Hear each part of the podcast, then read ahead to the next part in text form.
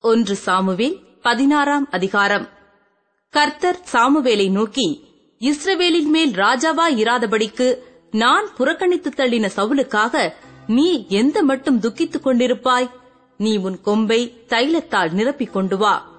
பெத்லகேமியனாகிய ஈசாயினிடத்துக்கு உன்னை அனுப்புவேன்.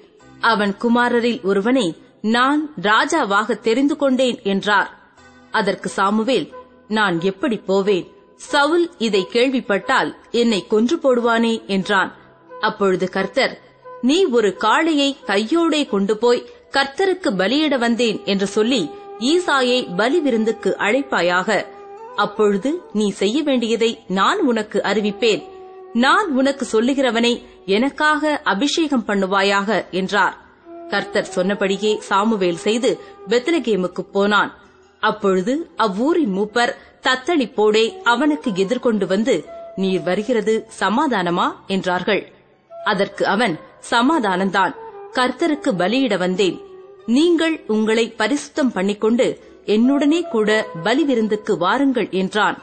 மேலும் ஈசாயையும் அவன் குமாரரையும் பரிசுத்தம் பண்ணி அவர்களை பலி விருந்துக்கு அழைத்தான். அவர்கள் வந்தபோது அவன் எலியாபை பார்த்தவுடனே கர்த்தரால் அபிஷேகம் பண்ணப்படுபவன் இவன்தானாக்கும் என்றான். கர்த்தர் சாமுவேலை நோக்கி நீ இவனுடைய முகத்தையும் இவனுடைய சரீர வளர்ச்சியையும் பார்க்க வேண்டாம். நான் இவனை புறக்கணித்தேன். மனுஷன் பார்க்கிறபடி நான் பாரேன். மனுஷன் முகத்தை பார்ப்பான். கர்த்தரோ இருதயத்தை பார்க்கிறார் என்றார். அப்பொழுது ஈசாய் அபினதாபை அழைத்து அவனை சாமுவேலுக்கு முன்பாக கடந்து போக பண்ணினான். அவன் இவனையும் கர்த்தர் தெரிந்து கொள்ளவில்லை என்றான். ஈசாய் சம்மாவையும் கடந்து போக பண்ணினான். அவன் இவனையும் கர்த்தர் தெரிந்து கொள்ளவில்லை என்றான். இப்படி ஈசாய் தன் குமாரரில் ஏழு பேரை சாமுவேலுக்கு முன்பாக கடந்து போக பண்ணினான். பின்பு சாமுவேல் ஈசாயை பார்த்து கர்த்தர் இவர்களில் ஒருவனையும் தெரிந்து கொள்ளவில்லை என்று சொல்லி உன் பிள்ளைகள் இவ்வளவுதானா? என்று ஈசாயை கேட்டான். அதற்கு அவன் இன்னும் எல்லாருக்கும் இளையவன் ஒருவன் இருக்கிறான். அவன் ஆடுகளை மேய்த்துக் கொண்டிருக்கிறான் என்றான். அப்பொழுது சாமுவேல் ஈசாயை நோக்கி ஆள் அனுப்பி அவனை அழைப்பி. அவன் இங்கே வருமட்டும் நான் பந்தி இருக்க மாட்டேன் என்றான். ஆள் அனுப்பி அவனை அழைப்பித்தான். அவன் சிவந்த மேனியும் அழகிய கண்களும் நல்ல ரூபமும் உள்ளவனுமாயிருந்தான். அப்பொழுது கர்த்தர் இவன்தான் நீ எழுந்து இவனை அபிஷேகம் பண்ணு என்றார். அப்பொழுது சாமுவேல் தைல கொம்பை எடுத்து அவனை அவன் சகோதரர் நடுவிலே அபிஷேகம் பண்ணினான். அந்நாள் முதற்கொண்டு கர்த்தருடைய ஆவியானவர் தாவீதின் மேல் வந்து இறங்கியிருந்தார். சாமுவேல் எழுந்து ராமாவுக்கு போய்விட்டான். கர்த்தருடைய ஆவி சவுலை விட்டு நீங்கினார். கர்த்தரால் வரவிடப்பட்ட ஒரு பொல்லாத ஆவி அவனை கலங்க பண்ணிக் கொண்டிருந்தது அப்பொழுது சவுலின் ஊழியக்காரர் அவனை நோக்கி இதோ தேவனால் விடப்பட்ட ஒரு பொல்லாத ஆவி உம்மை கலங்க பண்ணுகிறதே.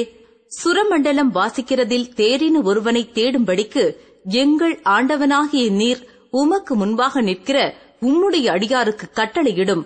அப்பொழுது தேவனால் விடப்பட்ட பொல்லாத ஆவி உம்மேல் இறங்குகையில் அவன் தன் கையினால் அதை வாசித்தால் உமக்கு சௌக்கியம் உண்டாகும் என்றார்கள். சவுல் தன் ஊழியக்காரரை பார்த்து நன்றாய் வாசிக்கத்தக்க ஒருவனை தேடி என்னிடத்தில் கொண்டு வாருங்கள் என்றான். அப்பொழுது அந்த வேலைக்காரரில் ஒருவன் பிரதியுத்தரமாக இதோ பெத்லகேமியனாகிய ஈசாயின் குமாரன் ஒருவனை கண்டிருக்கிறேன்.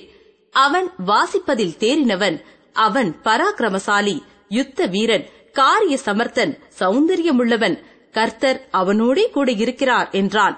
அப்பொழுது சவுல் ஈசாயினிடத்தில் ஆட்களை அனுப்பி ஆட்டு மந்தியில் இருக்கிற உன் குமாரனாகிய தாவீதை என்னிடத்தில் அனுப்பு என்று சொல்லச் சொன்னான். அப்பொழுது ஈசாய் அப்பத்தையும் ஒரு துருத்தி திராட்ச ரசத்தையும் ஒரு வெள்ளாட்டு குட்டியையும் கழுதையின் மேல் ஏற்றி தன் குமாரனாகிய தாவீதின் வசமாய் சவுலுக்கு அனுப்பினான். அப்படியே தாவீது சவுலிடத்தில் வந்து அவனுக்கு முன்பாக நின்றான். அவன் இவனை மிகவும் சிநேகித்தான். அவனுக்கு இவன் ஆயுததாரியானான். சவுல் ஈசாயினிடத்தில் ஆள் அனுப்பி தாவீது எனக்கு முன்பாக நிற்கட்டும். என் கண்களில் அவனுக்கு தயவு கிடைத்தது என்று சொல்லச் சொன்னான். அப்படியே தேவனால் விடப்பட்ட ஆவி சவுலை பிடிக்கும்போது தாவீது சுரமண்டலத்தை எடுத்து தன் கையினால் வாசிப்பான். அதனாலே பொல்லாத ஆவி அவனை விட்டு நீங்க சவுல் ஆறுதலடைந்து சொஸ்தமாவான்.